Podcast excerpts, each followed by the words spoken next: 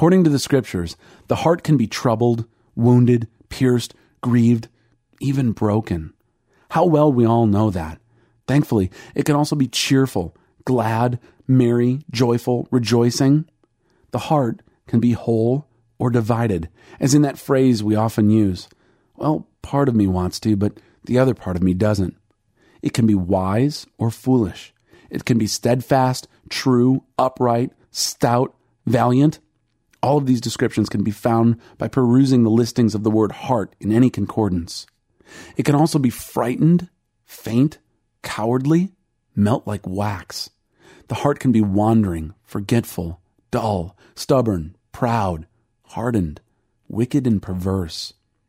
I think we know that as well. Much to our surprise, according to Jesus, a heart can also be pure, as in, Blessed are the pure in heart, for they will see God. Matthew 5 8. And even noble, as in his story about the sower.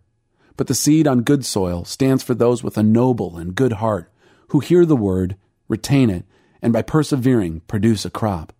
Luke 8 15. The Bible sees the heart as the source of all creativity, courage, and conviction. It is the source of our faith, our hope, and of course, our love.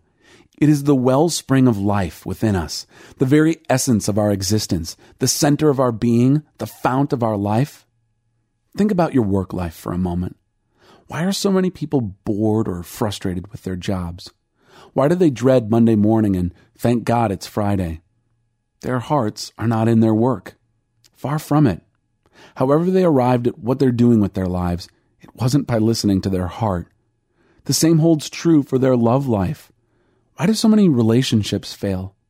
Because one or both partners no longer have a heart for making it work. On and on it goes. Why are so many people struggling with depression and discouragement?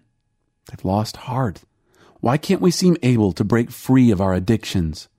Because somewhere along the way, in a moment of carelessness or desperation, we gave our heart away, and now we can't get it back. There is no escaping the centrality of the heart. God knows that. It's why He made it the central theme of the Bible, just as He placed the physical heart in the center of the human body. The heart is central. To find our lives, we must make it central again.